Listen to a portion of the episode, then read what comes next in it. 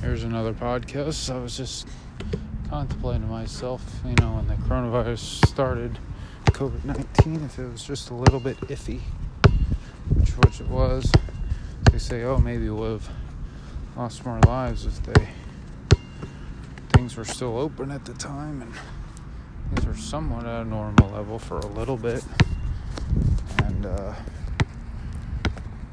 so, you know, but now still everything's closed. And you can't even, you know, was this really to save lives sometimes? I think, like they said, there's going to be a lot more looking into the things that you don't know, which is kind of sad in a way, maybe uplifting.